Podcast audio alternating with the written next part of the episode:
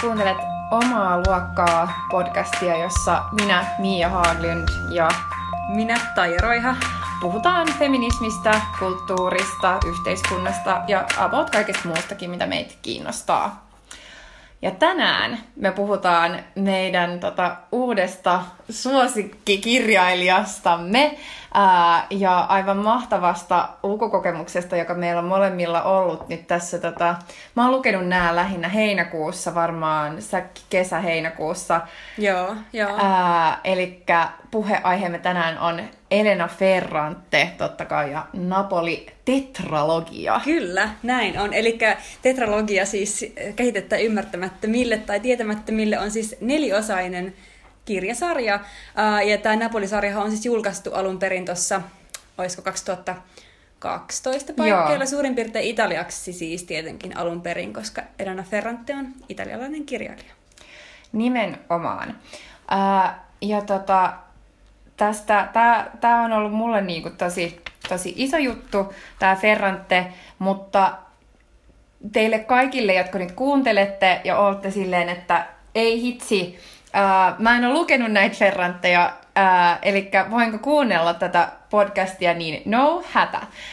Me tullaan siis viittaamaan kirjoihin, mutta yritetään pitää tämä keskustelu siinä mielessä... Ää, turvallisena, että pystyt seuraamaan, vaikka et olisi lukenut kirjoja ja et halua lukea kirjoja, ja, tai vaikka et olisi lukenut kirjoja ja haluat lukea sarjan. Mm. Mun on kyllä tosi vaikea kuvitella, että miksi joku ei haluaisi lukea näitä kirjoja. Ja ehkä toivottavasti tämän keskustelun päätteeksi, jos nyt joku kuuntelee on silleen, että ei kiinnosta, niin ehkä tämän jälkeen edes jotain kiinnostaa. Joo, mä luulen, että ehkä tämän meidän keskustelun jälkeen niin varmaan kaikki, jotka kuuntelee, on, on muuttanut mielensä. Mutta mun on pakko sanoa, että, että mä itse suhtauduin ehkä vähän skeptisesti alun perin tähän sarjaan, koska sitä kuvailtiin just tällaisena niin kuin, uh, naisystävyyden tarinana.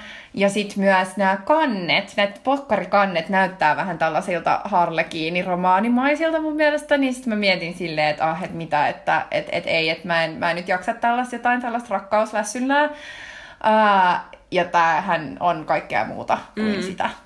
Mä huomasin myös itsestäni semmoisen ihan kammottavan piirteen, että kun mä tiesin, että nämä on ollut tosi bestsellereitä ja ollut jo pitkään siis tosi suosittuja, nämä kirjat, niin mulle tuli siitä vähän silleen, että no voiko ne olla sitten hyviä? Mm. Tosi kammottavaa. Mä, tykkäsin, mä tykkään sit ykkösen kannesta. Totta kai nämä vähän vaihtelevat nämä kannet muuten eri kieliversioissa, mutta me ollaan luettu siis nämä englann, englanniksi ja noin varmaan, onkohan muita englanninkielisiä kansia kuin nämä? En Ei, mä en ainakaan nähnyt muuta. Mutta esim. tässä siis, onko tämä nyt kolmonen, niin Joo. tässä tota, on täm, mä en tiedä, te nähnyt kaikki ehkä näitä kansia, mutta tässä on tämmöinen nainen lapsisylissään rannalla katselee aaltoihin ja kasvot ovat mereen päin ja, ja vähän tämmönen... Mekko jotenkin tuulessa vähän silleen hulmuaa. Joo. Mä tykkäsin ykkösen kannessa. Siinä oli vähän semmoista kitsch-henkeä mun mielestä ehkä niinku vähän, että se oli semmoinen niinku ihan jotenkin hauska. Joo, mutta ennen kuin me aletaan purkamaan noita tota, tämän Napolisarjan äm, teemoja ja niitä ajatuksia, mitä ne meissä herätti, niin ehkä pari sanaa tuosta Elena Ferrantesta itsessään. Eli Elena Ferrantehan siis ei ole Elena Ferrante, koska ää, Elena Ferrante on pseudonyymi. Näin on. Äh, eli kukaan ei siis tiedä, paitsi että hänen... tietää. Äh, niin, paitsi kustantaja tietää, että kuka hän oikeasti on. Ja joku mulkku, joka meni kai paljastamaan Joo, sen. näin se on, mutta hänestä ei pu... Jät, jättäkäämme hänet tota, mainitsematta. Ähm, mutta joo, niin, niin, tota, niin hän, äh, hän on siis tehnyt tietoisen valinnan, että, että haluaa pysyä poissa julkisuudesta ja vaan julkaista kirjoja, mutta ei, ei omalla naamallaan ää, tee haastatteluja. Tai näin, että ne haastattelut, mitä on tehty, on kai tehty sähköpostitse ja sitten... Joo. joo. Mä en ole itse asiassa lukenut yhtäkään niistä haastatteluista. Mä oon kuullut vaan kuunnellut monenlaisia podcasteja, missä käsitellään Ferrantia ja sitten niin kuin niiden kautta mulle on muodostunut kuva.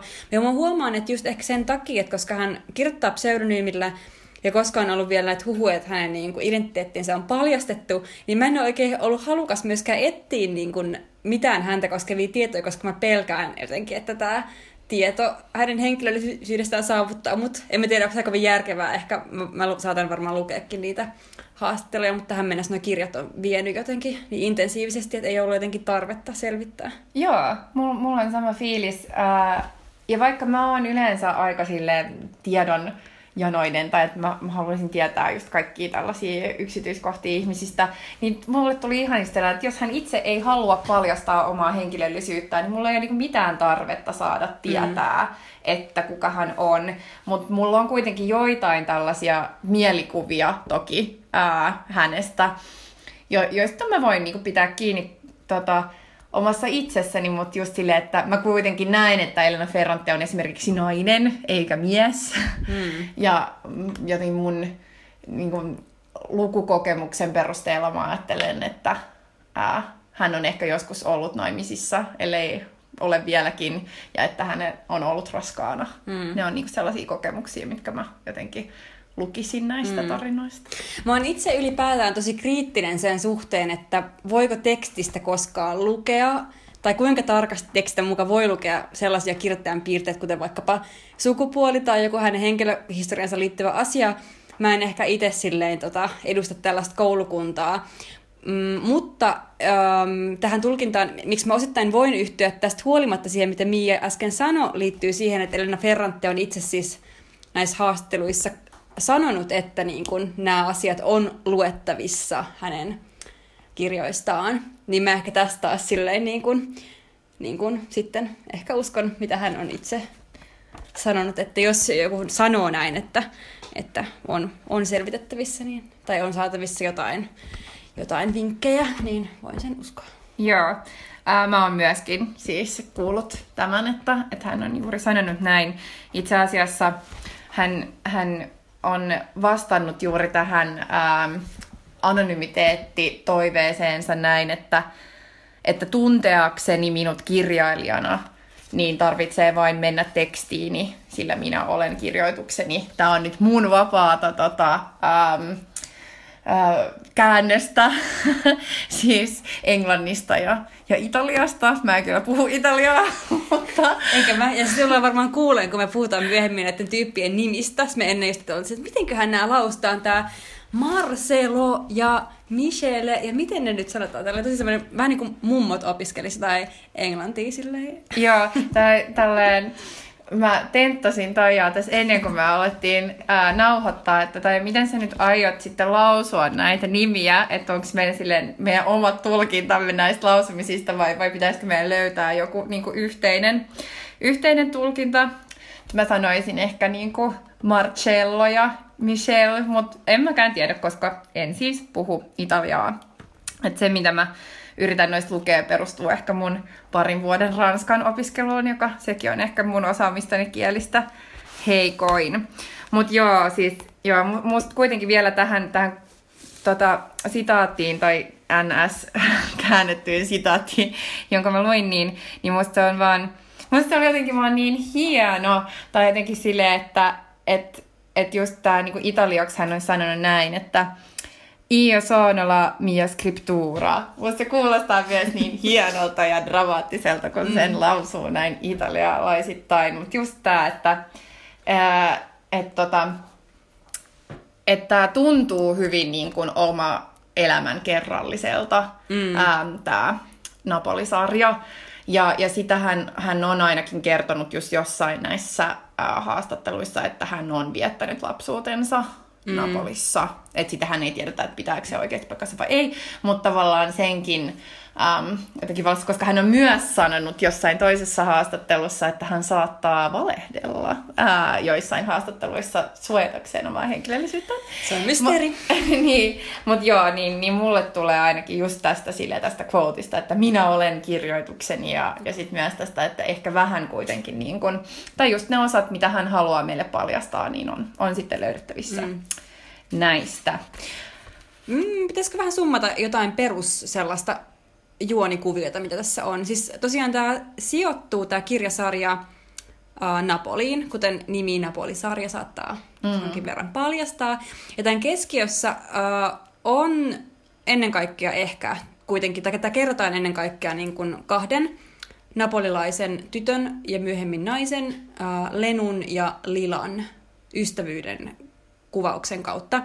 Eli tässä on keskiössä todellakin kahden naisen aika monimutkaisen ja kompleksisen ystävyyden ja ihmissuhteen kuvaus. Mutta kuten Miia sanoi hyvin tuossa alussa, niin olisi kyllä tai ei ole tälle sarjalle ansioksi pelkistää tämän antia pelkästään tähän yhteen ystävyyden kuvaukseen, vaikka siinä paljon kietoutuu asioita, mutta mutta tota, siis niin, tiivistettynä li, li, Lila ja Lenu uh, on siis, ka, he ovat syntyneet tämmöiseen aika köyhään, tai varsin köyhään napolilaiseen naapurustoon. Joo, noin, ja, noin 50-luvulla, että toisen joo. maailmansodan jälkeen. Joo, näin Just on. Vai oliko se 45, että ne on syntynyt? Niin, se voi olla jo, että se alkaa niin kuin se tarina 50-luvulta silloin, joo. kun kuusivuotiaita. Niin, eli ei ihan 40. No mutta joka joo. tapauksessa 40-luvun lopulla about siinä mm. on syntynyt. Joo. Ja sitten ne ekat, joo, al- alkoi sijoittua 50-luvun Italiaan. Ja sitten tämä, no tää, tähän kuvaa näiden elämän niin kyllä hyvin myöhäiseen vaiheeseen asti, eli sitä päättyy 2000 luvulle. Joo. Tai oikeastaan tämä alkaa 2000-luvulta, koska tämä, al- tavallaan kerrotaan takaumana, siis tämä, mm. tämä tota, Joo. tarina. Joo, eli siis kaikki, ja mikä on mun mielestä tosi mielenkiintoista, että tämä koko kirjasarja tavallaan, kun se ensimmäinen kirja alkaa nykyhetkestä ää, ja yhdestä puhelinsoitosta, ja sitten siinä vähän niin kuin taustatetaan, että me saadaan ensiksi kohdata just tämä aikuinen kuusikymppinen about ish, ehkä vähän vielä vanhempi. Joo, varmaan vähän. Ää, tota, joo, ehkä 70 itse asiassa. Ehkä. Niin, no joo, anyway. Mm. Ää, Lenu ää, ja tota, ja sitten kaikki nämä kirjat on, sit, ja sitten tämän niinku puhelinsoito, niin jotenkin tämän jälkeen hän päättää sille kertoa tarinan tästä heidän kahden. Se puhelinsoitto on siis se, että tämän Lilan poika soittaa Lenulle ja sanoo, että hänen äitinsä on hävinnyt. Ja sitten Lenu vähän ärsyyntyy jotenkin siitä, että, on se, että nyt hän kertoo tämän ystävyyden mm. hänen perspektiivistään. Että tavallaan kaikki, mitä me saadaan kuulla tämän kirjasarjan läpi, on niin kuin tämän aikuisen Lenun linssien läpi. Mm. Mikä on, on musta jotenkin hienoa. Näin on. Mutta se mikä tässä, tai vaikea sanoa, se mikä tässä viettää, tässä viettää niin hiton moni asia, mutta siis kun tässä kuvataan tosi niin kuin jotenkin hienolla tavalla koko tätä niin kuin, jotenkin ää, lap, niin kuin lapsuudesta asti sitä niin kuin Lenun kasvutarinaa niin kuin tosi köyhässä niin kuin, köyhissä olosuhteissa, mutta ei, ne sit sen kautta niin kuin, paljon niin kuin, luokkaan liittyviä asioita, mutta paljon niin kuin, sukupuoleen liittyviä asioita. Siellä niin kuin, naapurissa on paljon väkivaltaa, siellä on tosi patriarkaalinen meininki ja kaikki on väkivaltaisia toisiaan kohtaan, niin sitten siellä on niin kuin, tota, tosi niin kuin, korruptoitunut meininki ja mafia, mm. jengit vaan jyllää ja Joo. sellaista. Joo, ja sitten myös tässä on paljon kuitenkin sellaisia, siis just tuossa noita, just mun mielestä tämä niin patriarkaatin kuvaus, tämä luokkakuvaus, ää, niin ne on kaksi sellaista isoa tavallaan rakennetta, jotka niin kun, musta suurin anti tavallaan mulle ehkä henkilökohtaisesti on näiden kahden niin kuvailman tai näiden kahden rakenteen tarkasteleminen tästä kirjasarjasta. Ja sen lisäksi mun mielestä aika iso teema on niin kun, on tavallaan äidit ja tyttäret, ää, ja tällaiset läheiset, jotenkin vaikeat suhteet ja sellaiset, jotka tavallaan, ja tällaisten niin ihmisten välinen fuusio, että, että, sille, että, että esimerkiksi just tästä äiti- ja tytärsuhteet, jotka on sellaisia, että ne niin alkaa tavallaan siitä, tai siis se on sellainen elämänvoima, ää, koska se on jopa, se niinku antaa sun elämän, mutta sitten se myös tukehduttaa sun elämää. ja sitten myös tämä fuusio tavallaan näiden kahden ystävän välillä, että missä se ensimmäinen loppuu ja toinen alkaa, koska mm. he on, on niinku niin intiimissä mm. jotenkin kietoutuneita mm. Ää, ja koko elämänsä läpi. Niin mun mielestä nämäkin tällaiset niin kuin ihmissuhteiden tarkasteleminen on sitten tämä toinen puoli mm. tätä kirjasarjaa. Niinpä. Ja sitten tota, tosiaan kun arvata saattaa, kun tässä tämä niin kuin aikajänne on hirvittävän pitkä, ää, niin näiden niin kuin keskushenkilöiden Lenun ja Lilan elämät ehtii niin kuin kehittyä aika pitkälle, että he ei tietenkään niin kuin, ole, eihän se koko niin kuin kirjasarja ole tätä niin kuin lapsuuden kuvausta köyhässä niin kuin napo- napolilaislähiössä. Ja se ehkä just tekee sitten niin hienon, että koska heidän niin kuin polkunsa kuitenkin aika lailla niin kuin eroavat sitten itse asiassa aika varhaisessakin vaiheessa ja he päätyvät aika erilaisiin tilanteisiin elämässä, niin mun mielestä ehkä just näiden tosi erilaisten tilanteiden kautta, niin tämä kirjasarja onnistuu käsittelemään tosi tosi niin kuin jotenkin mielenkiintoisella tavalla, niin kuin nimenomaan niin kuin luokkaa ja sukupuolta ja hyvin erilaisissa konteksteissa. Että nämä molemmat on niin kuin samanlaista lähtökohdasta, mutta se miten niin kuin tämä lähtökohta heihin vaikuttaa myöhemmin elämässä, niin se näyttäytyy kuitenkin eri tavoin ja saa erilaisia muotoja tilanteesta riippuen. Joo. Mutta varmaan tämä juoni, to, tota, just jos me aletaan purkaa vähän näitä eri teemoja, niin, niin tullaan kertomaan joitain osia, mutta mut tosiaan pysytään sellaisella tasolla, ettei tehdä mitään sellaisia niin isoja juonipaljastuksia, että jotenkin kirjasarja olisi keneltäkään pilalla. Um, mutta tota, mut aloitetaanko kuitenkin tästä, jotenkin tästä ystävyyden uh, kuvailemisesta, koska mm, se on kuitenkin se, mistä tämä tavallaan, mistä kaikissa äm, kirjoituksissa, mitä näistä tai arvosteluissa tai jotenkin tätä on kuvailtu suureksi naisystävyyden kuvailmaksi, niin miten su, mitä mieltä sä oot, että onko tämä tota, kuvaileeko tämä, siis tunnistatko itsesi tästä niin kun ystävyyden kuvailusta tai mitä jotenkin tunteita se herättää sussa? Joo, no tuohon ei ole mikään helppo kysymys, kun mä en usko sellaisen asiaan kuin yksi ainoa naisystävyys. Mm. Niin mun mielestä tuohon kysymyksen tavallaan ei, ei ole oikeaa vastausta. Mutta mä tykkäsin tästä siis sen takia, että kun tää on niin helvetin kompleksinen tää, kompleksinen tää näiden niinku suhde, että jotenkin tosi harvoin niinku saa lukea sellaisia niinku, kirjoituksia, missä käsitellään niin kuin naisten välisiä suhteita niin kuin jotenkin näin moniulotteisesti kaikessa raadollisuudessaan, mutta sitten myöskin niin kuin hyvin ja puolineen. Ja se vaikka niin kuin, tämä keskinäinen, vaikka siinä on hirveä vertailuasetelma, niin kuin kateus on hirveän suuressa roolissa tässä näiden ystävyyssuhteessa, mutta sitten myöskin niin kuin jotenkin tämä niin kuin tu- tukeminen ja, ja vaikka minkälaisia niin kuin jotenkin kauheita sellaisia jotenkin, no just kateuden puuskia ja muita, niin sitten kuitenkin esimerkiksi vaikka Lilalle on hirvittävän tärkeää, että, että tota, tai hän uskoo Lenuun tosi paljon ja hän haluaa, että Lenu tekee suuria asioita elämässä ja muistaa aina myöskin sanoa, tai muistuttaa häntä aina tästä säännöllisin väliajoin. Mä pidän ja, siitä kompleksisuudesta kaikkiaan. Joo, mua siis ärsyttää tosi paljon se, että, että tämä on kuvailtu nimenomaan niin kuin naisystävyyden kertomuksena, ää, koska just kuten sä hyvin sanoit tässä, että se on tosi monimutkainen, siinä on aika paljon ää, tavallaan draamaa ja kateutta äm, ja epämiellyttäviä tunteita.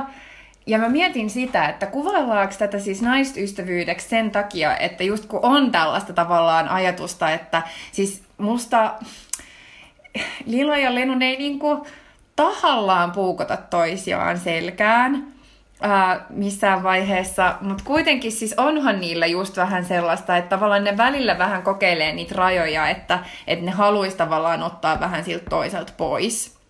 Niin, tota, niin onko se niinku senkin takia tavallaan, että ajatellaan just, että no naiset, ne nyt on tollasia, Mm. Et, et sen takia tästä, kun tätä kutsutaan, että vaikka siis miehet vois käyttäytyä, mun mielestä miesten väliset ystävyyssuhteet varmaan voisi olla ihan yhtä kompleksisia ja tavallaan raadollisia kuin tämäkin ystävyyssuhde on, vaikka ehkä niin kuin jossain klassisissa miesystävyyden kuvaelmissa niin kuin tällaista tavallaan kateutta ei, ei ehkä esiintyisi. Tai varmaan monissa kirjoissa, missä mä, mitä mä oon lukenut, niin, niin esiintyy.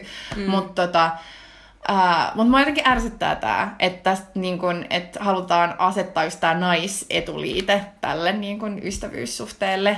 Mm. Eh, niin. niin, se on vaikea asia, koska mun mielestä tavallaan mä oon sunkaan samaa mieltä, mm. mutta sitten toisaalta tämän koko sarjan pointti on se, että tämä kuvaa niin kuin nimenomaan niin kuin naisten näkökulmasta asioita. Ja sen kautta se on myöskin niin kuin naisten välisen ystävyyden kuvaus, koska tavalla tai toisella niin hehän on myöskin niin kuin, uh, niin kuin toisessa tukena hyvin monenlaisissa tilanteissa, mihin naiset yleensä yhteiskunnassa niin kuin joutuu. Ja sinänsä mun mielestä se olisi, niin kuin, tai, mä, tai se on aina vaikea kysymys silloin, että se, että, niin kuin, että milloin jotenkin on syytä nostaa tai tuoda joku niin kuin sukupuoleen liittyvä etuliite johonkin määrittäjäksi, milloin se tuo tavallaan niin kuin, tarkkanäköisyyttä johonkin analyysiin tai auttaa tekemään näkyväksi sellaisia tiettyjä sukupuolittuneita rakenteita, ja milloin se on just tätä niin kuin, että se voimistaa tämmöistä negatiivista kehää silleen, ajatuksia mm. siitä, että mikä niin kuin on jotenkin uh, vaan naisille, naisten jotenkin essentiaalisen olemuksen takia mm. Mä siis just, just kun tarkastelee tätä koko sarjaa, niin silloin mä voin niinku hyväksyä sen etuliitteen jotenkin enemmän, koska siihen kuuluu siis myös tällaisia asioita, että he on vaikka raskaana samaan aikaan ja käy niin kuin samalla gynekologilla ja siis tällaisia asioita, mitä voi tehdä niin kuin, ää, tota, tota, yhdessä, mikä ei ole pelkästään vaan sitä tunteiden ää, mm. kuvailemisesta ja sitä tavallaan sitä niin kuin kilpailuasetelmaa, mutta jotenkin siinä, etenkin siinä ehkä ensimmäisessä ää, romaanissa, niin, että, että siitä kuvaa, koska mä en ehkä siis itse tunnista niin vahvasti jotenkin mm. sellaista, äm, sellaista asetelmaa, tai että et, et jotenkin et mun omissa tosi tärkeissä ystävyyssuhteissa esiintyisi niin tuollaista. Et sen takia ehkä mua myös on häirinnyt, että, että hän on just liitetty sellainen, niin kuin, että tämä on tällainen ihmeellinen naisystävyyden mm. kuvaus, ja sitten on itse silleen, että mitä, että et, niin kuin en, mä, en mä oikein, että mä tunnistan itsessäni mulla on paljon niin kuin samaistumispintaa monessa asiassa näissä romaaneissa, mutta just nimenomaan tuohon niin tohon ystävyyteen ja etenkin niihin raadollisimpiin puoliin, niin mä, mä, en, mm. mä en oikein pysty, enkä mä myöskään, mulla ei ole hirveän kovaa sellaista kilpailuviettiä esimerkiksi itse. Um, ja myös mä oon aika laiska, mm. niin, tota, niin sit tota, että nämä tavallaan kirittää toisiaan koko ajan, mm. nämä kaksi, ää, tai Lilo ja Lenu, päähenkilöt. Ja just tällaista, että ne saa niinku voimaa siitä jotenkin ja, ja inspiraatiota vähän siitä niinku toisen kanssa kilpailemisesta. Ja sitten mä oon vähän silleen, että huh, huh kuulostaa kyllä niin jotenkin hengästyttävältä ajatukselta, että pitäisi olla niinku tuollaisessa elämän mittaisessa kilpailussa jonkun toisen kanssa. Mm.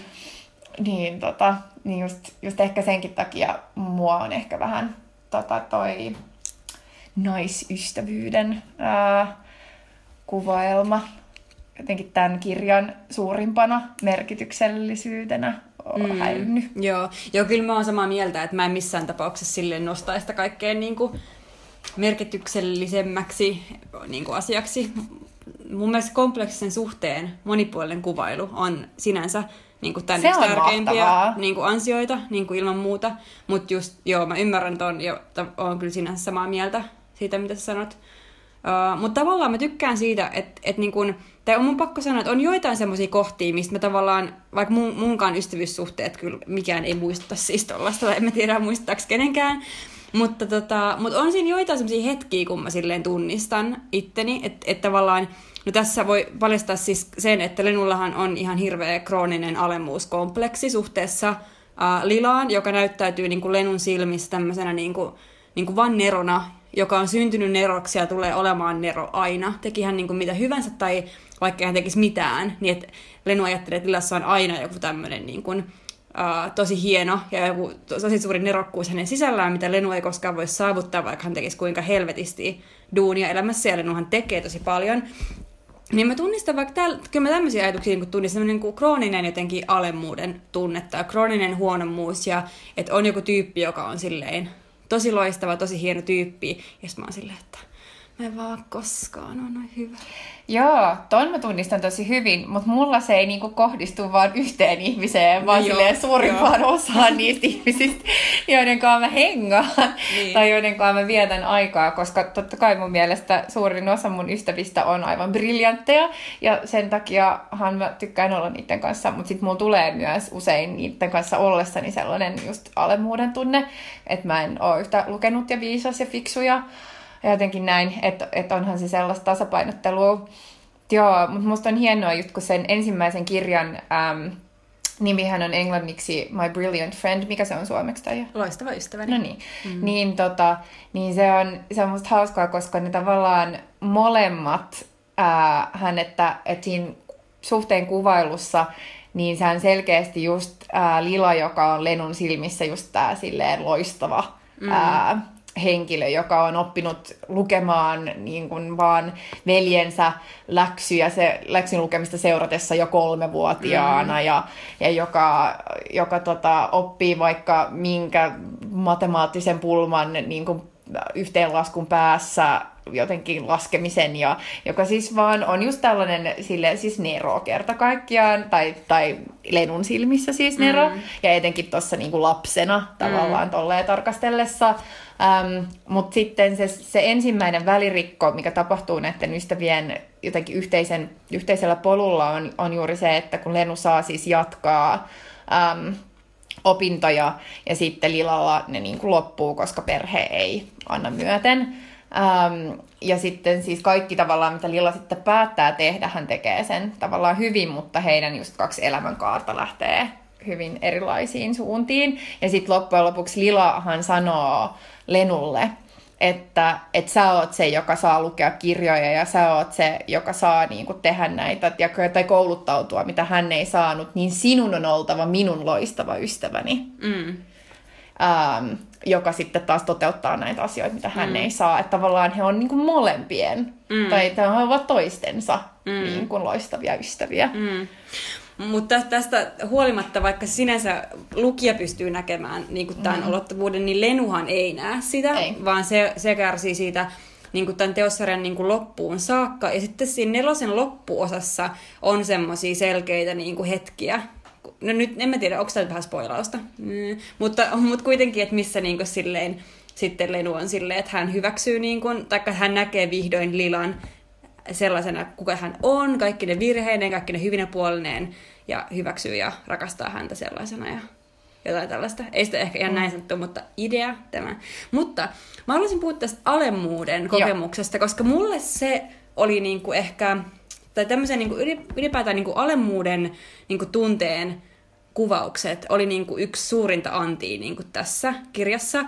Niitä on tosi taitavasti kuvattu, ne on kuvattu suhteessa tähän äh, Lilaan, mutta, mutta myös sitten myöhemmin äh, Lenun elämässä, kun hän menee mm, niin kuin, opiskelemaan ja, ja sitten tota, ähm, menee semmoisiin toimintaympäristöihin, mitkä on tosi niin kuin erilaisia kuin tämä, mistä, missä hän on kasvanut, eli ne on niin kuin, tosi keskiluokkaisia, akateemisia perheitä vaikkapa, missä on tosi pitkät, äh, tai siis niin kuin pitkät niin kuin tämmöiset älylliset perinteet, ja siellä on jotenkin no, tämmöisiä tärkeitä sukuja ja paljon mm. akateemisia arvoja ja töissä yliopistolla ja kirjoittaa ja kustantamoissa ja lalala.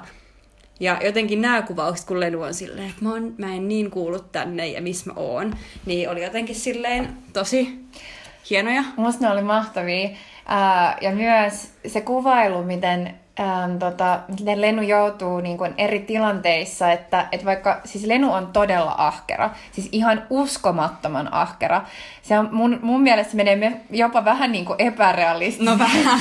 epärealismiin. tästä jossain toisessa jaksossa joo, et, mennään. Joo, joo, nimenomaan, että et kuinka paljon duunia niin kuin lapsena jo tavallaan tekee, ja kuinka niin kuin, jotenkin herää viideltä aamulla tekemään läksyjä ja lukemaan ja kaikkea tällaista. No joo, mutta siis tosiaan, että, että Lenu on niinku tehnyt tosi ison duunin siinä, että se on niinku opiskellut ihan hitosti. Mutta sitten, kun hän lähtee johonkin niinku juhliin tai sitten tota, sit on jotkut pojat, jotka on tosi kiinnostuneita vaikka politiikasta ja keskustelee keskenään. Ja sitten hän joutuu sen keskustelun keskelle jonkin silleen, että ei helkkari, enhän mä tajua tästä mitään.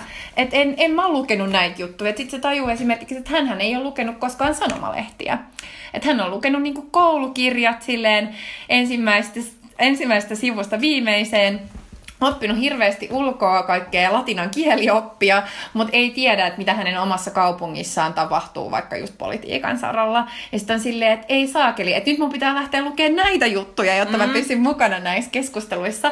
Niin toi on sellainen, minkä mäkin tunnistan tosi, tosi hyvin ja etenkin ehkä siitä just niin kuin opintojen alkuajoista, että kun tavallaan en, en mä kyllä koskaan ole ollut tollanen, tollanen tota, noin ryhdikäs opiskelija kuin Lenu, mutta ihan ok. Mm. niin, tota, ja sitten sit yhtäkkiä niin pitänyt itseään kuitenkin sille ihan, ihan silleen sivistyneenä ja fiksuna, ja sitten alkaa aloittaa opinnot, ja sitten yhtäkkiä on silleen, että ketä nämä filosofit ja sosiologit ja kaikki muut, jos nämä muut niin kun näköjään tietää kaiken, niin ketä nämä on. Ja mm. mä en ole kuullut näistä mitään, mä en tiedä näistä tero- teorioista mitään, että mä oon niin ihan out. Ja sitten vaan vähän sille yrittää improvisoida, jotta niin pysyisi mukana siinä, että, että kukaan muu ei huomaisi, että on niin ihan pihalla. Mm. Ja sitten Lenu kuitenkin sen oppii, että hän on aika hyvä improvisoimaan, että sitten se niinku ottaa vähän sellaisia joitain niinku lauseita ja faktoja, ja sehän siis on älykkyyttä. Että Kyllä, sä joo, joo, osaat. kyllä, kyllä. Mutta tavallaan se, miten se kuvataan, että eihän siinä sanota silleen, että Lenu on niin älykäs, vaan on silleen, että, että hän yhtäkkiä huomaa, että no, no mä muistan ton yhden lauseen tuolta, että ehkä mä niinku heitän tämän tähän keskusteluun. Joo, ja, siis, ja myöskin siis Lenun myöskin epäitsevarmuus niin näkyy siinä tosi vahvasti, että, että hän niin itse ajattelee, että tämä on ihan täyttä paskaa, mitä mä nyt puhun, kun mä yritän saada jonkun kommentin tähän väliin sanottua. Sitten kaikki onkin vaan, kun sanoo sen, niin kääntyy kattoon ja on silleen, wow, mitä sä just sanoit, että niin kuin silleen jotenkin, no okei, ehkä nyt tää oli vähän taas kärsitty, mutta siis joka tapauksessa silleen, että se puhuu tosi niin kuin fiksusti ja vaikuttavasti. Mutta tämä pelko, just mistä tässäkin niin kuin näissä parissa viimeisessä kirjassa ää, ainakin se, ku, kuvataan ihan näin niin tämmöisenä, että, että hän pelkää koko ajan, että hän puhuu kliseillä. Mm. Ja sitten myöskin niin kuin, yksi hänen niin kuin läheinen niin kuin, ihminen tai myöhemmin tässä kirjasarjassa myös niin kuin jotenkin moittii häntä niin kuin tästä kliseillä puhumisesta. Se on niin kuin hänelle pahin semmoinen niin kolaus. Mm. Hän niin kuin on se, että mitä, että näkeekö ihmiset, että nämä mitä mä sanon onkin vaan tämmöisiä valmiiksi opeteltuja lauseita. Joo. Miten nyt toki ne ei ole, mutta tavallaan mistä, mistä ehkä ihminen, jo, jolta puuttuu tavallaan semmoinen niin kuin porvariskodin niin kuin mukana ja kulttuurisen keskiluokan niin kuin mukana tuoma semmoinen perusitsevarmuus ja peruskulttuurinen yleisyys, kun se puuttuu, niin sitten on koko ajan se pelko, että mä paljastun ja että nyt mä jään kiinni, että nämä mitä mä puhun on vaan tämmöisiä kivoja lauseita, mitkä mä oon opetellut, mutta mä en oikeasti tajua mistään mitään, koska mm. mä oon niin urpa. Ja tämähän vie aika hyvin just nimenomaan tähän toiseen, joka on ehkä mulle just kans sitä, siis tämä kytkettynä tähän ää, jotenkin luokkaperspektiiviin, mitä, mikä on musta tämä kantava, että jos mä sanoisin, jos mä kuvailisin jotenkin tätä romaanisarjaa, niin mä sanoisin, että tämä on niin kuin tällainen eeppinen ää, luokkakuvaus. Et se, se on niin kuin, mm. että luokkatarina ää, Se on, näiden, näiden niin. kaikkien niin kuin vuosikymmenien läpi, että mitä tämä seuraa. Ähm, niin tota, et, et mitä se niinku tuo sen just yhteen, koska tosiaan se, se Lennun taustahan on se, että hän on just tä, tästä niinku, tota, väkivaltaisesta pienten niin kun, just näiden kamoromafioiden tota, ylläpitämästä ää, naapurustosta, jossa niinku kukaan ei ole korkeakoulutettu eikä sille edes ajattele sellaista niinku mahdollisuutta, vaan ne, jotka on menestyneitä, on ne, jotka omistaa kauppoja tai liikkeitä ja sitten ne vielä ne, jotka niinku lainaa rahaa ja sitten mm. mitä muuta nyt sitten tekee kaikki hämäriä bisneksiä, mitä siellä on. Ja, tota, ja sitten just kun, kun, tota, kun hän kun seuraa Lenun just sitä tarinaa, että ensiksi, niin kuin, että, että hän ei ole koskaan myöskään suunnittele sitä, että hän menisi yliopistoon, mm. vaan jotenkin niin kuin kaikki nämä koulutusasteet, että joka ikisen asteen lopussa vähän silleen, että jaha, mitäs nyt tapahtuu, ja sitten joku opettaja tai joku muu on silleen, hei, että nyt, nyt, nyt hae hei tonne, tai, tai tee nyt vähän tota, joka niin kuin sit tekee sen, sen Lenun äh, luokkanousun mahdolliseksi tai luokkaretken, Ja just se, sehän, kun se päättyy tavallaan sitten, tai se pääty missään vaiheessa, koko ajan on niin kuin, kuten mun mielestä eletty luokka just on, että se aina niin kuin muokkautuu, eikä se ole staattista. Mutta tota, että, että hänessä niin kuin, hän ei koskaan voi päästä siihen ää, aristokraattisuuteen tai just tähän niin kuin akateemisten ää, sukujen jotenkin keskelle ja olla niin itsevarma tai olla niinku niitä asioita tai jotenkin olla sellainen henkilö, ketä, minkälaisia ne on, jotka hänen ympärillään on, että hän on aina sitä vanhaa, jotenkin sitä taustaa, että kantaa niin kuin mukanaan sitä naapurustoa, mutta silloin kun hän palaa taas siihen naapurustoon, niin hän kantaa mukanaan sitä kulttuurista pääomaa, ää, jota hän on sitten taas opiskellessaan saanut, ja myös siis sitä sosiaalista pääomaa, että niitä niin kuin ihmissuhteita, ää, jotka hän on luonut opiskellessaan ja, ja kirjoittaessa, tai siis niin kuin kaikessa, mitä hän on sitten tehnyt sen jälkeen, kun hän lähtee sieltä naapurustosta. Mm. Ja just sellainen tavallaan, että, että sä oot sellaisessa välitilassa, että sä oot tavallaan sille, että mihin mä kuulun, kuka mä oon, että sä et niin kuin kelpaa oikeasti, mi, oikeastaan mihinkään,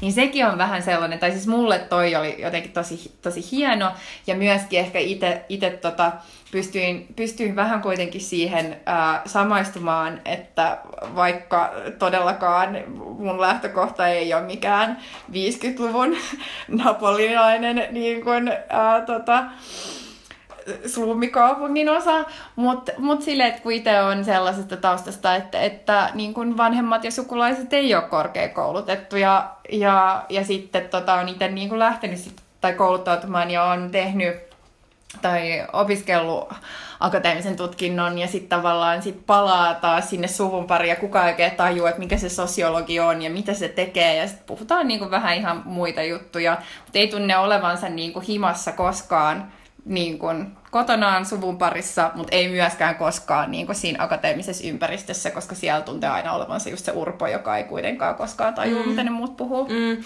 Tätähän on niin kuin Suomessa tosi hyvin siis toi tota, Itä-Suomen yliopistossa sosiologi ää, Mari Käyhkö tutkinut ja kirjoittanut tosi mielenkiintoisia artikkeleita jotenkin just tästä niin kuin kahden maailman niin kuin välillä olemisesta. Hän on tutkinut niin kuin, ää, hyvin, hyvin koulussa menestyneitä akateemisia naisia, jotka on niin kuin työväenluokkaisesta taustasta. Suosittelen vahvasti Niin, by the way, myös teen mun gradun. joo, joo.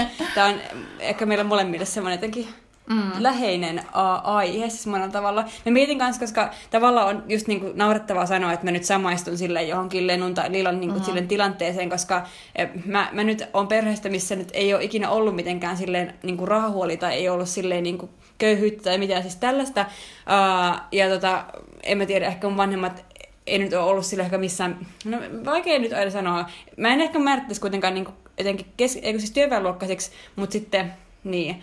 Mutta ehkä enemmän määrittävänä just tämä, että, että kun ei ole just tavallaan tällaista akateemista koulutusta tai hirveän korkeat koulutusta niin kuin muutenkaan, ja plus niin kuin tämmöinen niin kuin maaseudulla asuminen, niin minkä itse just huomaa just siinä, että sitten kun niin kuin lähtee niin kuin just opiskelemaan ja tulee semmoisiin niin kuin, niin kuin kuvioihin, missä yhtäkkiä niin kuin, tosi eri asiat on tärkeitä, kun siellä niin kuin, pikkukylässä, siellä pöndel, missä itse on kasvanut ja niin kuin, poissa niin kuin, jotenkin No, joka tapauksessa, mistä tämmöiset ei ole samalla tavalla tärkeitä kuin ehkä jossain yliopistokontekstissa ja muussa, niin siinä niin kuin huomaa just sen, että jotenkin se kuulumattomuuden tunne, ja just se, että mä en vaan tiedä näistä asioista, ja mulla ei ole niitä samoja niin kuin, tietoja, mitkä monet on niin kuin, tavallaan niin, kuin, niin sanotusti imennyt äidin maidosta tai mihin ne on niin kuin syntynyt ja saanut niin kuin sen kotikasvatuksen mm-hmm. kautta.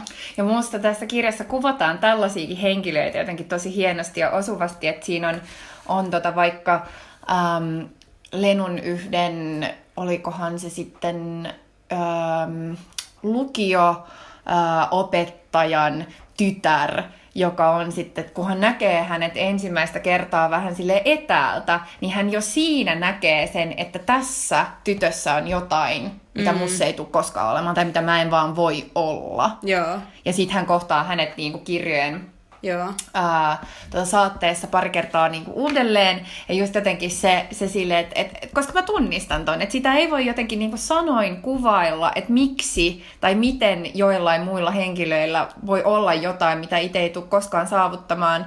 Mutta mut mulla niinku, toi tuntemus on mulle tosi läheinen, tai niinku mä tunnen sen tavallaan nahoissani, että miltä, mikä fiilis sul on, kun sä näet jonkun sellaisen tyypin tai kun sä oot jonkun sellaisen tyypin kanssa, joka on just kasvanut aika silleen, ähm, tota, no just imennyt, niin kuin sä sanoit, äidinmaidossa kaiken niin kuin kulttuurisen, sosiaalisen ja taloudellisen pääoman, niin, mm. tota, niin si, siinä kyllä sen huomaa. Mm, sen huomaa ja sen huomaa etenkin itsessään ja siinä mm. ulkopuolisuuden tunteessa. Mm. Ja tavallaan se, mitä mä niinku fiilistelen myös niinku etenkin just tässä niinku Lenun kuvauksessa on sit se, että vaikka se kuinka niin kuin pitkälle päätyy elämässään, niin jotenkin se tietty riittämättömyyden tunne ei vaan niin kuin katoa, vaan säilyy niin kuin tosi pitkälle niin kuin siis sen mukana, oikeastaan se läpi elämän siis. Mm-hmm monessakin mielessä. Ja mulle tuli tästä tosi paljon niin kuin mieleen, kun mä luin aika samaan aikaan tämmöisen äh, brittiläisen tutkija, kirjoittaja, feministi äh, Annette Kuunin äh, tällaista tota, esseekokoelmaa, Uh, hän tunnetaan, hänet, hänet tunnetaan niin kuin ehkä ensisijaisesti niin kuin jotenkin niin kuin elokuvatutkijana, mä sanoisin, mutta, niin kuin, mutta hän just kirjoittaa niin kuin näin, tällä vapaasti suomentain, että, niin kuin, että luokka on jotain uh, vaatteitesi, vaatteittesi alla, ihosi alla, refleksei, reflekseissäsi ja psyykkeessäsi ja aivan olemisesi tai olemuksesi ytimessä.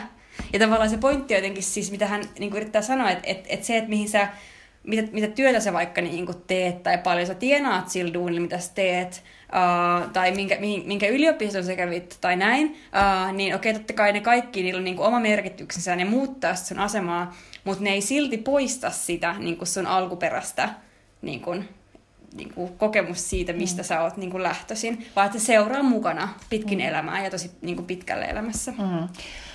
Ja tämähän on vähän samanlainen kuin tämä tota, um, Bourdieuläinen habituskäsite. Mm. Äh, eli se, mitä mä fiilistelen tosi paljon just näissä kirjoissa ja miten ne käsittelee luokkaa, on se, että miten nämä tuo yhteen äh, tota, sekä niin kuin bourdieuläisen että marksilaisen ää, luokkakäsityksen tai luokkakäsitykset. Eli tässä on myös aika paljon tällaista tota, mm, niin kuin klassista marksilaista ehkä tällaista niin kuin pääoma, tai siis taloudellista pääomakamppailua myöskin silleen, että on, on, kuvataan niin kuin tehdastyöläisten olosuhteita ja just sitten taas niiden tehtaan omistajien ja just tätä niin kuin, ää, tuotantovälineiden omistajien ja niiden sitten taas fyysistä työtä tekevien niin kun, valtasuhteiden eroa. Ja sittenhän tässä kuvataan just niin kun 60-luvun lopun ja 70-luvun tällaista niin kun, poliittista vallankumouksellisuutta ja ja niitä aikoja, jotka on siis hyvin, hyvin jotenkin tällaista niin kuin marksilaista ja kommunistista ja, mm. ja tällaista, mutta sitten taas myös sit tämä koko kokemusmaailma, mikä Lenu käy läpi tässä niin kuin omassa ää, elämässään ja kasvutarinassaan, hän on sitten taas myös, että et eihän se ole vaan se taloudellinen jotenkin niin kuin ero, ää, mikä sitten tulee siihen, että sit kun hän, hän alkaa niin kuin tienata myöskin vähän omaa rahaa omalla ammatillaan ja näin, kun se, sehän on just tätä burdieuläismäistä luokkakäsitettä, että missä niin kuin erotellaan tämä taloudellinen pääoma, että se on niin kuin yksi pääoman muoto, mm. mutta sittenhän sulla on myös just tätä kulttuurista, eli mitkä koulut sä oot käynyt, mitä sä oot, että sä oot lukenut, että sä oot nähnyt taidetta, että sä oot niin kuin, jotenkin kaikkea tällaisia asioita, joista sulla on niin kuin paljon hyötyä monissa eri tilanteissa. Ja sitten myös tätä ää, sosiaalista pääomaa, eli kenet sä tunnet ja mm. niin sun sosiaaliset verkostot, sun ystävät, jotka voi auttaa sua vaikka kustantamaan kirjan mm, tai... Esimerkiksi. Ää, tai, tai tota... hankaloittamaan sitä, jos ne ei enää olekaan sun frendejä. nimenomaan, nimenomaan. Mm. Mutta just nämä ja miten nämä kaikki pääomat just tulee niin kuin yhteen ja, ja miten niiden niin kuin yhteisdynamiikka just vaikuttaa sun elämään, niin sekin oli mun mielestä, mun mielestä kivaa ää, mm. näissä, että tässä oli niin kuin tätä molempaa osapuolta, koska mulle ainakin nämä molemmat on tosi tärkeitä, koska et, et musta niin kun se, että tota, että tavallaan luokassa mun mielestä, ja etenkin niin siinä eletyssä luokassa pitää nimenomaan ottaa huomioon kaikki nämä, vaikka Bourdieu ja sitten ehkä vähän muutakin niin kuin intersektionaalisempaa vielä sille feminististä valtarakennelmaa, kun miettii, tota, miettii, miettii valtaa itsessään, mutta mun mielestä ei, saa, niin kuin ei voi unohtaa just tätä taloudellista ää, luokka toistelua tai, mm. tai tota luokka-asetelmaa, joka kuitenkin niin kuin on koko ajan läsnä myöskin tässä kaikessa mm. ja niin kuin yhteiskunnan ää, rakennelmissa. Niin, tota, niin sit, kun nämä molemmat elää tässä niin kuin käsikädessä tämän, ää, tämän kasvutarinan läpi, niin siitä mä pidin. Mm. Se on totta. Ja mun mielestä jotenkin tässä jotenkin tuodaan hyvin esille, että miten ne tavallaan ei ole kuitenkaan niin kuin erotettavissa toisiinsa, mm. mutta ne ei ole myöskään niin kuin, synonyymejä mm. niin kuin toisilleen. Et musta tuntuu, että et, et, niin kuin joissain piireissä tosi usein niin kuin rinnastaa jotenkin työväenluokkaisuus esimerkiksi vaikka köyhyyteen. Uh, ja totta kai tulotaso ja luokka kulkee käsi kädessä tietyssä niin kuin määrin aina tosi niin kuin, toisessa läheisesti liittyviä niin kuin asioita, mutta ne ei ole niin kuin, siis sama asia, vaan että ne on niin kuin, siis, rak, niin kuin, vaikuttaa myös niin kuin, eri tavalla. Ja mun mielestä sillä, että jos halutaan niin kuin, yhteiskunnassa niin kuin päätyy tarkkaan niin kuin luokka-analyysin siis tietyn yhteiskunnan toiminnasta, niin silloin pitää huomioida tavallaan se, että jotenkin nämä kaikki tavat, millä luokka rakentuu, mm. että se ei ole pelkkä se sun asema tuotantosuhteissa. Ei niin, koska sä voit olla äh, työväenluokkainen ja sulla voi olla paljon rahaa, sä voit olla tota, köyhä, Uh, mutta sulla voi olla kaikenlaisia muita pääoman mm. muotoja. Siis sä voit olla, että et just tää niin kun... Ja sulla voi olla vaikka pienet tulot, mutta sitten sulla voi olla niin kuin jotain omaisuutta vaikka mm. niin kuin perily, ja sitten niin kuin se pelkkä tulotaso ei riitä ei. mittarina, tai, tai mitä tahansa. Siis niin kuin mm. monia erilaisia niin kuin variaatioita. Joo. Mutta silti kyllä me myöskin ehkä, taikka se mikä niin kuin on myöskin sinänsä mielenkiintoista, on, että vaikka samaistuu siis niin kuin tiettyihin asioihin, just jotenkin vaikka tässä niin kuin Lenossa, niin että ähm, onko se, kuulostaako jotenkin falskilta sanoa, että joo, että mä nyt samastun näihin niin kuin Lenun kokemuksiin, joka on silleen jostain köyhästä naapurustosta, niin kuin Napolista, ää, 50-luvulta, silleen niin kuin, mitä helvettiä, tai mm-hmm. sitten on sitten vähän silleen huvittavaa silleen, että no, että niin kuin, En mä samaistu Joo. niihin kaikkiin, mutta joihinkin. Ja sitten hän samaistuu niihin, tota, niihin joihinkin kuvaelmiin, tai kun kuvailee just joitain tietyn tyyppisiä tunteita, ää, mitkä niin kun, joku tietty tilanne, mitä ei ole koskaan ko- itse kokenut, niin mitä se vaikka herättää lenussa, niin joku toisenlainen tilanne on voinut herättää niitä niin saman samantyyppinen tavallaan, mutta paljon ehkä miedompi, mm, mm. Sanoa, on herättänyt niin samantapaisia tunteita, just vaikka näitä niin kuin, ää, tota, ulkopuolisuuden tai, tai epävarmuuden tunteita, ja sitten ne itse niin kuin, niiden tunteiden rakenteen kuvailmat osuu tosi, mm. ää, tosi syvälle, syvälle itseensä. Mutta tota, mut joo, että et kyllä mä kuitenkin sille itse tavallaan kyllä, kyllä mä löydän niinku siitä, tai siis tavallaan sille mun omassa, omasta elämän kaarestani, tai tavallaan myöskin niinku, minkälaisissa olosuhteissa mä oon itse elänyt ja minkälaisissa olosuhteissa tavallaan mä oon myöskin tuntenut itseni kotoisaksi ja missä mä oon tuntenut itseni ulkopuolisiksi, niin kyllä mä näen niissä tavallaan kyllä kuitenkin joitain tällaisia mm. yhtymäkohtia, vaikka niitä ei voi verrata siihen niin kuin, suoraviivaisesti. Ei missään nimessä, mm. ei missään mm. nimessä. Mutta sitten toisaalta, että et just kun katsoo tai siis vertaa sitten taas niinku Lilan ja, ja Lenunen että tota, elämänkaaria, niin kyllä mä sitten taas siihenkin voin vielä samaistua, että mä oon siis käynyt, ää, mä asuin yläaste ajan ää, Norjassa ja sitten mä siellä asuin sellaisessa, kun Norja on ehkä vielä niin kuin Helsinkiäkin, ei, tai siis Oslo on vielä Helsinkiäkin niin kuin paljon jotenkin jaetumpi kaupunki, tai että siellä on ää, eri kaupungin osat on paljon niin kuin leimallisemmin tota, just sille taloudellisesti ja, mm. ja niin kuin luokkaistetusti ää, jaettu niin tota, tai on jakautunut, niin, niin asuin sellaisessa kaupungin osassa ja kävin kouluun, joka oli aika siellä, että siellä oli aika paljon niin kuin kaupungin asuntoja, mm. äm, aika paljon just, tai suurimmalla osalla, mä sanoisin ainakin varmaan mun luokkalaisista, niin heidän vanhempansa ei ollut korkeakoulutettuja ää, ja näin. Ja se on ehkä se paikka, missä mä oon itse tuntenut niin kuin nuorena tai lapsena oloni silleen kodikkaimmaksi. Tai silleen, että nyt, nyt mä oon jossain, missä niin kuin, mä osaan käyttäytyä, että mä osaan niin kuin, nämä koodit, että mä jotenkin ymmärrän, mitä mun pitäisi olla. Ja mulla on jotenkin tosi helppo olla siinä ympäristössä. Ja sitten taas, kun mä katson nyt niin kuin, mun matkaa, että kun mä oon, ää, tota, no just siis silleen, no sosiologia, mä kirjoitan paljon niin kuin yhteiskunta-analyysejä ja äh, olen kirjoittanut eri julkaisuihin ja, ja kaikkea tällaista. Ja sitten mä Facebookissa voin vaikka seurata, että mitä sellaiset tyypit, jotka niin oli mun luokalla mm. yläasteella, että mitä he tekee, niin kyllä, kyllä mulla tulee sellainen ehkä sellainen, niin kuin, että ne, jotka tavallaan jäi siihen samaan naapurustaan ja ei ole ehkä sitten tota, jotenkin jäi niihin samoihin kuvioihin, kun itse on sitten taas tehnyt miljoona asiaa ja on jossain niin kuin ihan muualla. Niin, niin sellaista vertailua tavallaan. Mm. Että kun katsoo, että kyllä mä siihen myös samaistun. Mm. Mä en tiedä, meneekö tämä nyt vähän spoilaamisessa, koska, mutta mun tekisi vähän mieli puhua uh, siitä Lilan niin kuin tarinasta mm. myös, koska tästä nyt ehkä on saanut hyvin vihjeitä, että mihin suuntaan Lenun elämä vie, vaikka tässä nyt semmoisia suuria juonipaljastuksia olekaan tehty.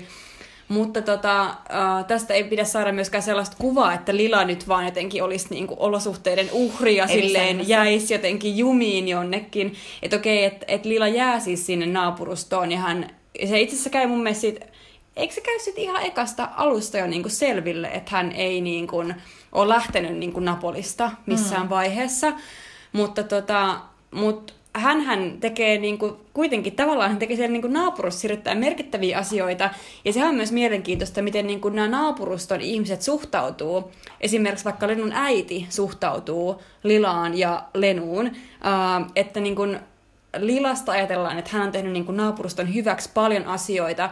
Hän on onnistunut järkkäämään duuneja siellä oleville, hänen vanhoille ystävilleen ja työllistämään ihmisiä siellä vaikuttaa sitten konkreettisesti näiden ihmisten niin kuin, elämän edellytyksiin. Siinä missä Lenu on lähtenyt niin kuin, pois ja hän on opiskellut hirveän paljon ja, ja niin kuin, no hänestä on tullut niin kuin, niin kuin ns. kirjaviisas mm. asia, mitä hänen vanhempiensa on ehkä aika vaikea ymmärtää ja on aika vaikea ymmärtää, että miten siitä on hyötyä yhtään kenellekään, koska he ei näe sitä hyötyä siinä heidän niin kuin, elinympäristössään. Mutta mun mielestä tämä on myös se mielenkiintoinen teema, että miten niin kuin jotenkin, koska Lenulhan koko aika, hän, hän myös niin odottaa Lilalta tosi suuria asioita, mutta ei ehkä näe, että ne Lilan tekemät asiat on aika suuria tavallaan siinä sen mm. toimintaympäristössä omalla tavallaan. Niin, ja sitten ehkä tavallaan ärsyyntyy siitä, kuinka paljon ää, jossain vaiheessa, kuinka paljon Lilan tekemiä asioita arvostetaan Joo. versus se, että kun hän on kuitenkin niin kuin lukenut ja oppinut ja raatanut yliopistolla ja, ja sille kirjoittanut ja niin kuin saanut sellaista kuitenkin julkisuutta ja mainetta tavallaan, mutta sitten se maine ei ole niin kuin, että to, toki sitä tavallaan arvostetaan, mutta se on ehkä aika etäinen asia siellä naapurustossa, kun sitten taas ne Lilan tekemät asiat on sellaiset, sellaisia, mitä siellä nähdään mm. ähm, ja joiden tuloksia nähdään, niin ne on tosi konkreettisia, niin niin kun, kun he kävelevät yhdessä, niin tavallaan Lila on kuitenkin se suurempi stara loppujen mm. lopuksi. Ja sitten tota, se, on, se on ehkä äh, Lennulle vähän vaikeeta. Ja myös se on jotenkin hassua, koska koska just tämä Lenun äiti on myös aika keskeinen hahmo näissä kaikissa kirjoissa.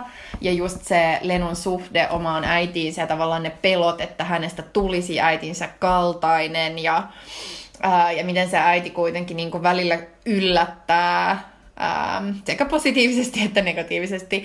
Ähm, Mutta just, että jossain vaiheessa se äiti sanoo Lenulle, että et pysy kaukana tuosta lilasta, että se on, se on kyllä tosi huono vaikutus, että se on sellainen tililumppu tai jotain tällaista.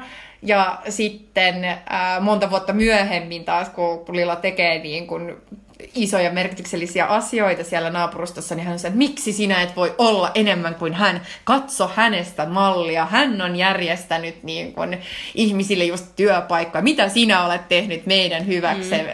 Mm. Sinä vain lähdit pois. Niin, sinä vain luet niitä sinun kirjojasi. Mm. Mm.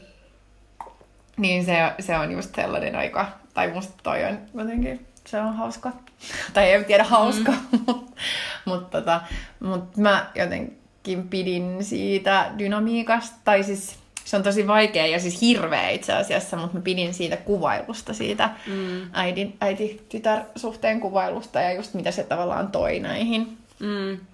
Se on myös kompleksinen, niin kuin kaikki, on, kaikki ihmissuhteet on tosi jotenkin niin monimutkaisia, eikä mikään ole jotenkin silleen helppo suhde. Kaikki vanhempien suhteet lapsiin ja lasten suhteet vanhempiin ja ystävien suhteet toisiinsa kaikki rakkaussuhteet ja avioliitto aivan kammottavia. Mm. Uh, toisi käyttäen hyväksi ihan järkyttävällä tavalla olla väkivaltaisia, raiskataan, pahoinpidellään. Ja tässä on tosi paljon väkivaltaa. Joo, jo, se on ehkä hyvä tietää, että jos, jos niin kun, ja myös niin kuin paljon seksuaalista väkivaltaa, että niin kuin, kyllä mun mielestä sit kannattaa, tai siihen kannattaa varautua että, ja miettiä, että haluatko sitä lukea, mutta tota, ei nyt silleen niin kuin koko aikaa tietenkään, mm. mutta väkivaltaa on kyllä monessa, monessa Joo, suhteessa. Kaikki, kaikki on jotenkin ohimenevää. Tai mä tykkään siitä kuitenkin, koska se tuntuu hyvin realistiselta, että kaikki on silleen, mikään ei ole pysyvää, mm. mikään ei ole staattista. Että et just tämän elämänkaarien aikana, niin, tota, niin ihmisillä tapahtuu niin paljon, ja just nämä eri eri kumppanit, eri suhteet, eri, että jossain vaiheessa sulla on paljon rahaa, sitten ehkä joku meneekin konkurssiin ja sitten sen valta-asema on niin kuin ihan erilainen mm. ja ähm, jotenkin nämä, niin kuin, että mistään ei ole tavallaan mitään pysyvyyttä, vaan se on koko ajan sellaista niin kuin kamppailua, ehkä myös äh, tota, sekä niin kuin taloudellista kamppailua, mutta tosi paljon just näiden ihmissuhteiden niin just niin kuin sitä sellaista valtakamppailua ja sitten myös ehkä tällaista tota, itsensä kanssa kamppailua mm. tai, tai omien, just niin kuin, omien odotuksiensa ja, ja epävarmuuksiensa ja, ja niin kuin myös omien virheidensä kanssa kamppailua. Ja must, must yksi niin kuin tällainen kamppailu, mikä on mulle, mun mielestä tosi mielenkiintoinen, on just tämä äitisuhdekamppailu. Että se on mm. niin kuin koko ajan läsnä tavallaan sellaisena vaanivana esimerkkinä, että sinäkin voisit olla tuollainen. Mm. Että sinustakin voisi tulla tuollainen kuin äidistäsi, mm. joka sit pitää sellaista niin kuin, ehkä myöskin tavallaan, että vaikka se Lila niin kuin kirittää Lenua silleen tekemään parhaansa ja opiskelemaan ja näin, niin kyllä myös mä luulen, että se äitikin on aika sellainen sellainen voima, joka on se, että hän haluaa niin kuin, erottautua siitä äidistä ja hänen niin kuin, suurin jotenkin painajaisensa on, että hänestä tulisi oma äitinsä. Um, Sitä voi niin. kysyä, että onko se silleen jotenkin tavoiteltava tapa saada niin kuin kiritystä elämälleen, että niin kuin on semmoinen massiivinen pelko niskassa, että eikä musta vaan tule tollainen tyyppi. Mutta sellaista lämminhenkistä kannustusta, niin sitä ei kyllä niin, Sitä ei sitä ei hirveästi kyllä löydy. Että... Ei. Ei oo. Mä sanoisin, että se mikä pysyy on ne kirjat. Ää, tai siis, että et jotenkin se niin kun kirjoitettu sana ää, on mun mielestä kirjojen, niin kun näiden kirjoitusten tavallaan ähm, symboliikka tässä, tässä sarjassa on, on mun mielestä myös tosi mielenkiintoinen, koska musta nämä on molemmat on kirjailijoita. Siis sekä Lila että Lenu on kirjailijoita. Lila vaan on kirjailija, joka ei koskaan kirjoita mitään. Mm. Et, Paitsi se kirjoittaa siinä lapsuudessa. Niin, mutta tämähän juttuhan on siis se, että tavallaan kaikki mitä Lila joskus kirjoittaa, niin se häviää.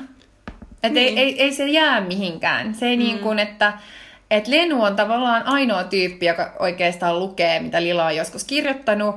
Ää, ja ne on sellaisia asioita, niin kuin, että nyt mä en voi konkreettisesti kertoa, mitä tapahtuu, ää, koska se, se, olisi, se olisi liikaa spoilaamista, mutta silleen, että nämä kirjoitukset vaan, niin kuin, niitä ei, niin kuin, ei kukaan muu niitä lue, eikä ne, niin kuin häviää, mm. ne, ne ei ole silleen, eikä ne ole myöskään Lilalle siis mitään, että ei, ei, ei niin hän ole silleen, että nyt minä kirjoitan mm. jonkun suuren mm. mutta sitten taas, ää, mutta sitten niin kun, Lenu kuitenkin aina pitää Lilaa myöskin kirjailijana ja myöskin sellaisena niin kuin suurempana tavallaan kirjailijana kuin mitä hän itse on. Ja ju, just koska Lila, Lenuhan siis pitää Lilaa koko ajan tavallaan sellaisena niin kuin vielä briljantti, enemmän briljanttina tyyppinä kuin mitä hän itse on.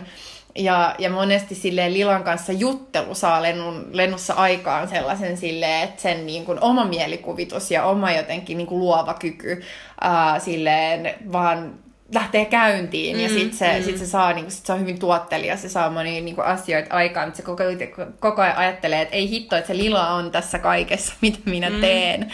Että, että hänen ansiostaan vaan, että se ei voi niinku, arvostaa itsessään sitä, Mm. äm, sitä mitä, mitä hän tekee, mutta tota, mut, mut mun mielestä se on niin kun, musta tää on jotenkin tosi mielenkiintoista, että sit taas, että et jossain vaiheessa just tässä loppukin puolessa niin on vähän miettiä ja kattelee että niitä kirjoja, mitä hän nyt on kirjoittanut, että ovatko ne nyt niin merkityksellisiä vai onko ne, niin kun, onko ne mm. hyviä vai huonoja ja, ja, ja sitten ehkä kirjoittaa vähän lisää tai jotenkin tällaista, mutta ne kuitenkin niin kun, ne on, ne, ne on silleen pysyviä. Ne on mm. niin kuin merkkejä jotenkin siitä eletystä elämästä tai jotenkin kaikesta, mitä on ollut. Mm. Mutta mut kaikki muu on sellaista häilyvää ja kaikki muu häviää. Ja, ja just vähän niin kuin se, se alkaa tämä koko kirjasarja sillä, että se Lilan lapsi soittaa Lenulle ja on silleen, äiti on hävinnyt. Mm, Mutta mä näen, että nämä kirjat, vaikka ne on paljon myös sitä, että niinku, niinku Lenu saa inspiraatio Lilasta, niin ne on myös paikkoja, missä se tekee tai ottaa konkreettisesti niin kuin irtiottoja suhteessa niin kuin Lilaan. Että tässähän on yksi semmoinen tosi hieno kohtaus, missä sitten tota, uh, Lenu päätyy julkaisemaan sellaista, mitä hän on aikaisemmin pitänyt ihan täytänä paskana, koska niin kuin Lila ei ole tykännyt siitä, eikä myöskään eräs toinen tyyppi ole pitänyt siitä, ja molemmille on tullut tosi murskatuomio. Ja sitten, kun Lenu lopulta julkaiseekin sen, mitä se on kirjoittanut, uh, niin sitten se onkin huikea menestys. Mm. Ja se mun mielestä on jotenkin silleen kanssa tosi keskeinen niin kuin, kohtaus jotenkin siinä niin kuin, eräänlaisessa niin kuin, itsenäisyyden ja itseluottamuksen ehkä niin kuin, karttumisena niin kuin siinä On. Lenun tarinassa. Uskallus niin kuin, tehdä asioita, mitä arvostamansa ihmiset ei välttämättä pidä hyvänä, mutta itse jollain tavalla kuitenkin uskoo siihen. Mm. Tai on pakko uskoa, koska ei ole ehkä mitään muita vaihtoehtoja kuin Joo. luottaa itsensä. Ja tota, siis siitäkin tulee hyvin niin kuin oma elämän kerrallinen fiilis näistä kirjoista, kun se myöskin lopussa, kun tämä siis oikeasti ei ole spoilaamista, että sanoa, että Lenu kirjoittaa kirjoja, koska mm. se, se on lukenut monessakin ää, mm. tota, arviossa näistä kirjoista, niin mutta just sitten, että et sit niin lopultakin hän tekee myöskin sellaisen tavallaan viimeisen irtioton äm, Lilasta ja kirjoittaa Lilasta ja Joo. hänestä itsessään. Ja tavallaan se ainoa asia, mitä Lila on sanonut tai niin kuin häneltä pyytänyt, on se, että älä koskaan kirjoita musta. Joo. Ja hän tekee sen. Ja tavallaan sitten tulee just tämä koko kirjo, tai siis sille, että, että tuntuu siltä, että tämä kirjasarja olisi tavallaan oma elämänkerrallinen. Sano se sun Niin. niin. kuvametafora, mitä sä sanoit tässä ennen, kun me Aa, alettiin. Ei kun mä haluan eikä sanoa siis okay. sen, että kun tätähän on tää, tosi paljon niin kuin, on tosiaan spekulaatio, että kuinka paljon tämä on niin kuin, oma elämäkerrallinen ja kuinka paljon ei. Ja sitten jotkut on myös verrannut, että onko tämä, niin onko Elena Ferrante niin jotenkin nais versio Knausgårdista mm. tai, tai jotain. Ja jos mietin jotenkin just niin kuin tätä, minkä sä niin kuin nyt sanoit, uh, niin se on jotenkin tosi mielenkiintoinen, kun tässä kehitellään tosi paljon sitä tematiikkaa, että mistä mä saan, tai mistä kirja- kirjailija saa kirjoittaa, kenen lupa sillä niin kuin pitää olla ja, niin kuin, ja niin edelleen ja niin edelleen. Ja jos vaikka ajattelee, samahan on vaikka Knausgårdin taistelussa, niin, niin siinä on tosi, kuten sen lukeneet tietää, niin sen sukulaiset ei ole kovin tyytyväisiä Ei ja uhkailee sitten niin kuin asianajajien yhteydenotolle. Tulee haasteita, ja Haasteita, joo. tällaista. Um, ja, mutta kuitenkin Knausgård on kirjoittanut omalla nimellään. Uh, ne on kuitenkin, vaikka hän on keksinyt siihen niin muita nimiä, niin ne on kuitenkin sinänsä keksittyjä, tai siis olemassa olevia ihmisiä niin oikeasti. Mutta, mutta tämä on niin kuin, tavallaan pseudonyyminen sinne kirjoittaa koko juttu. Niin siis kaikki, kaikki mm. Ferranten kirjat ja tää. Niin kuin just nämä silleen rajat siitä, että mitä saa kirjoittaa ja mitä ei saa Niin. kirjoittaa. Ja just se, että se, se kiel- kieltää sitä kirjoittamasta. Niin, niin, niin, Lilan ehdoton vaatimus on siis just tämä, että hänestä niinku ei saa kirjoittaa, ja, ja Lenu kirjoittaa siitä. Ja onko Siitä se, huolimatta. Siitä huolimatta, juuri näin. Mutta onko se niinku oikein, millä ehdoilla tavallaan siis sen voi tehdä? Ö, mistä me tiedetään, ettei ole oikeeta Lilaa, joka on sanonut Elena Ferrantelle, joka on tämä kirjailija, että mm. sä et saa kirjoittaa tästä. Ja sen takia hän tekee sen pseudonyymin alla, jotta Niin. niin. kuin... No ehkä No se ei ei, ehkä. ole pelkästään se, mutta jotenkin se jotenkin vaan kiinnostaa mua myöskin sille eettisenä kysymyksenä, koska siitä on niin paljon puhuttu, ja puhuttiin Knausgårdin yhteydessä aivan niin kuin super paljon, että mikä on tavallaan jotenkin se, kenellä on oikeus sanoa ja tehdä tulkintoja kenestäkin ihmisestä. Ja Knausgårdin näkemyshän on se, että, että koska vaikka hänen isänsä on hänen isänsä ja hän kirjoittaa sen sellaisena kuin hän itse näkee, niin hänellä on oikeus kirjoittaa hänestä. Mm. Mutta mä, en mä en ihan tiedä, onko mä ihan samaa mieltä. Mun mielestä se ei ole ihan niin yksinkertainen asia kuitenkaan. Musta toi on tosi vaikeeta. Uh, mä oon miettinyt tota myös, tai tavallaan kun, kun mä, mäkin tykkään kirjoittaa hyvin sille, että, tai siis mä en, en kirjoita tavallaan, että enhän mä siinä mielessä mitään kirjoita, mutta, mutta vaan kun miettii edes, edes tiedä, Facebook-statuksia tai mm. blogeja tai niinku kaikkea tällaista, että kun haluaisi ammentaa niin kuin omasta elämästään just tällaisia keloja, niin, niin mietin siis usein myöskin sitäkin, että voinko minä kertoa kuinka paljon ää, vai, vai ahdistuuko silleen mun läheiset ihmiset siitä, että mä tavallaan paljastan niin kuin heistäkin jotain ää, kirjoittaessani. Ja vielä mä en ole ehkä uskaltanut niin kuin ihan hirveästi, mutta tavallaan mulla on niin monia sellaisia ajatuksia ja teemoja, mistä mä haluaisin itse yksi esimerkiksi just tällainen äiti-tytär-suhde, vaikka mm. siis mun äiti on ihana ja mahtava, eikä ollenkaan siis sellainen kuin, kuin Leun äiti. Uh, Onneksi. mutta tota, mut, mut se on esimerkiksi sellainen asia, josta mä haluaisin kirjoittaa joskus jotain, mutta sit musta se on tosi vaikeaa, koska miten sä teet sen niin, että se toinen ihminen niin kun, ei hän varmaan edes tunnista itseään tavallaan siitä ja sitten ehkä suuttuu siitä, että mitä, että et mm. nyt sä oot ymmärtänyt kaiken väärin, koska sehän on sen kirjoittajan tulkinta. Mm. Uh, ja sitten musta olisi varmaan hirveetä, että jos joku kirjoittaisi musta. Mm. Mutta sitten mä kuitenkin haluan kirjoittaa jostain Niin. muusta. niin mun mielestä se on inhimillistä. Se usein voi tuoda tosi niin kuin paljon tasoja siihen, että kun siinä jotenkin ku, kuvaa niin paljon sitä niin kuin omaa elettyä niin kuin elämää, niin se on, koska elämä on niin kuin kompleksista ja monimutkaista, niin jos sitä yrittää kuvata, niin mm. tokihan sekin silloin on, josta on vaan jotenkin rehellinen omalle jotenkin kokemukselleen ja kirjoittaa sen mukaisesti. Mutta, tota, mutta niin, ehkä jotenkin kun ajattelee, jos palataan vielä tähän niin kuin joidenkin ihmisten haluun paljastaa Elena Ferranten henkilöllisyys, uh, niin se ei, tai kun mä haluaisin ehkä uskoa, että se voisi olla mahdollista, ihmiset voisi olla tarpeeksi kypsiä ymmärtääkseen, että kun kirjailija kirjoittaa, niin se ei ole mikään objektiivinen asioiden kuvaus, vaan se on niin kuin hänen kirjoittamansa. Ja niin kun, se on kerrottu tietystä näkökulmasta ja fokalisoitu tietystä näkökulmasta ja siinä on tietysti kertojat, kenen niin kun, näkökulmasta se niin kun, kerrotaan. Et se ei ole yhtä kuin se niin kun, Se ei ole yhtä kuin se kirjailijan mm. kokemus, eikä se ole myöskään yhtä kuin totuus niin kuin sinänsä. Mutta just tämä niin tämmöiset paljastuskeissit jostain henkilöllisyydestä voi romuttaa uskoa siihen, että semmoinen niin ihanne niin kuin maailma olisi mahdollinen, missä mm. ihmisiä ei kiinnostaisi nämä, vaan niitä kiinnostaisi jotenkin lukea niitä suhteiden kuvauksia suhteina, eikä silleen niin kuin tirkistelymielessä. Mm. Mun mielestä siinä on keskeinen ero, että lukeeko niin kuin jotain henkilökohtaista tirkistelläkseen toisen ihmisen niin kuin yksityisyyttä vai ymmärtääkseen sen kautta jotain ehkä isompaa. Mm. No siis kyllähän esimerkiksi niin kuin Knausgård ja Knausgårdit, mm. että myöskin sitten taas Linda Buostrom Knausgårdin äh, julkisia esiintymisiä vaikka, tai tälleen hän on niin kuin, äh, analysoitu tosi paljon, tai että, että hän on puhunut tässä ja tässä tilanteessa näin ja näin jossain haastattelussa tai mm. näin, ja just ehkä aika paljon mun mielestä tulee sellainen tirkistelyfiilis. on että, ihan tosi vastenmielistä. Että et onko siinä nyt kyse niinku tästä kirjallisuudesta, tai niin. halutaanko tästä kirjallisuudesta just niinku lukea ja tehdä tosi paljon omia tulkintoja heidän oikeasta tai elämässä olevasta suhteesta ja mm. miksi tai tavallaan, mutta mut mm. se on toki inhimillistä. Mm. Siis mä en mm. myöskään halua dumata sitä, koska siis sehän, näin se on, tai siis, että et, tota, mm. tota, senhän takia ihmiset lukee myöskin seiskaa ja, niin. ja kaikki tällaisia, koska on tavallaan kiinnostavaa, kiinnostavaa tota, seurailla, mitä ihmiset tekee, mutta ehkä niin kuin itselleni, niin, niin mulla on vaikea suhtautua, siis mulla on vaikea suhtautua Knausgårdiin ehkä just myös tämän, tämän takia, koska musta se on, musta on ahdistavaa, että jos se on niin kuin liian mm. oman elämän kerrallista,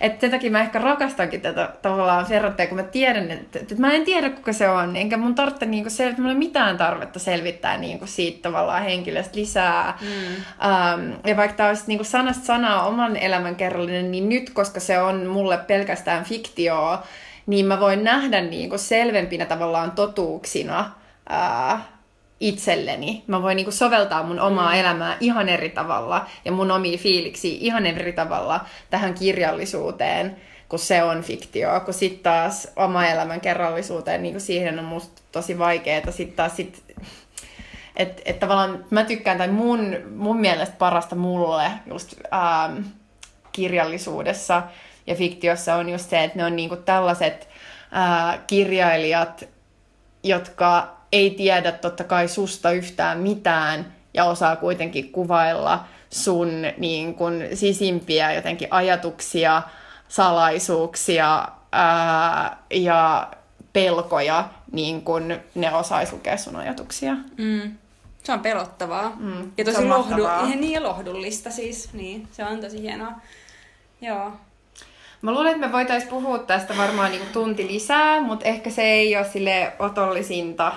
Joo, olisi tosi paljon huvittunut vielä puhua vähän Lilasta enemmän, mutta ehkä Joo. me voidaan jättää se johonkin toiseen kertaan, koska siinä, ja siis paljon sellaisia asioita, koska me itse molemmat toimitaan ja ollaan toimittu uh, niin kuin aktiiveina ja aktiivisina tyyppeinä niin kuin vasemmistolaisessa liikkeessä, niin mun mielestä kyllä oli paljon semmoisia, missä Lila oikeasti tekee niin helvetin teräviä ja niin kuin myöskin itse, siis muun osuvia semmoisia, semmoisia niin kuin, että on vähän inhottavaa nähdä itsestään vaikka sellaisia asioita, mistä vaikka Lila kritisoi semmoisia tosi niin kuin, lukeneita, akateemisia tyyppejä, ketkä tulee kertoa työläisille miten niiden pitäisi tehdä ja miten Tai nyt ajatella. me vapautetaan niin, teijät niin, nyt niin. tee niin kuin työläisten kahleista niin. tai jotain tällaista, Joo. että just tollaista. Niin, tai siis en mä nyt siis sano, että mä nyt itse ajattelisin noin, mutta tavallaan Ei. se tekee joitain semmoisia, niin kuin tästä tematiikasta se vaan tekee niin, kuin niin jotenkin teräviä havaintoja, että mun mielestä se tekee myöskin hyvää ihmisille, ketkä toimii poliittisesti, vaikka nämä ei olekaan, nämä on eri yhteiskunnan, eri ajan poliittisia kiistoja, mutta siellä on joku semmoinen dynamiikka, mikä on... Mikä toistuu. Niin, joo. Ja sama, mitä mä, niin kun mä muistan, kun mä luin vaikka Doris Lessingin kultaista muistikirjaa, niin siinä kanssa näiden niin kuin, tota, kom- kommunismiaikojen kuvaukset, niin niissä on sellaista, vaikka totta kai se tilanne, konteksti on täysin eri, mutta joku siinä dynamiikassa on se, minkä mä tunnistan myös niin kuin, osittain, sovellettuna versiona toki, mutta myös tietyistä tämän päivän niin kuin jostain vasemmista skeneen ää, kuvioista. Joo, ehdottomasti. Mä luulen, että me voidaan pureutua tähän vielä, tota, vielä joskus ja varmaan tullaankin, mutta ehkä me, me nyt aletaan lopettelemaan tätä tunnin kestänyttä Ferrante-fiilistelyä. Ähm, jos jollakin nyt tämän kuuntelun jälkeen, joka ei ole lukenut kirjoja, on vielä sellainen fiilis, että ei halua lukea, niin ihmettelenpä vaan. Mm. Mutta hei, se mitä me haluttaisiin itse asiassa kysyä teiltä on, että, no ensinnäkin voitte toki hehkuttaa Ferranttia, jos teillä on jotain pointteja, mitä haluatte sanoa, niin kuin mielellämme, mutta mitkä on ollut teidän sellaisia jotenkin suuria feministisiä, hienoja lukukokemuksia?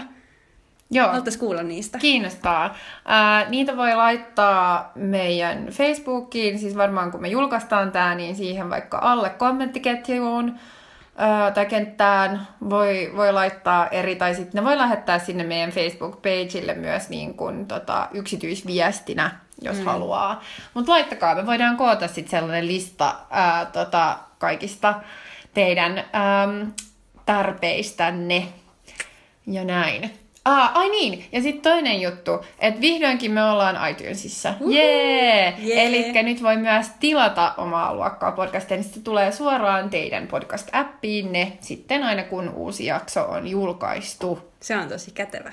Joo, eli tehkääpä se heti, hmm. pikimiten. Mut joo, tämä tästä. Uh, tota, pa- pari viikon päästä taas. Joo, sille joustavasti pari viikon päästä tässä, kun saadaan editoitua ja kaikkea. Jee, ihanaa elokuuta kaikille. Kiva kun kuuntelitte. Moikka! Moro!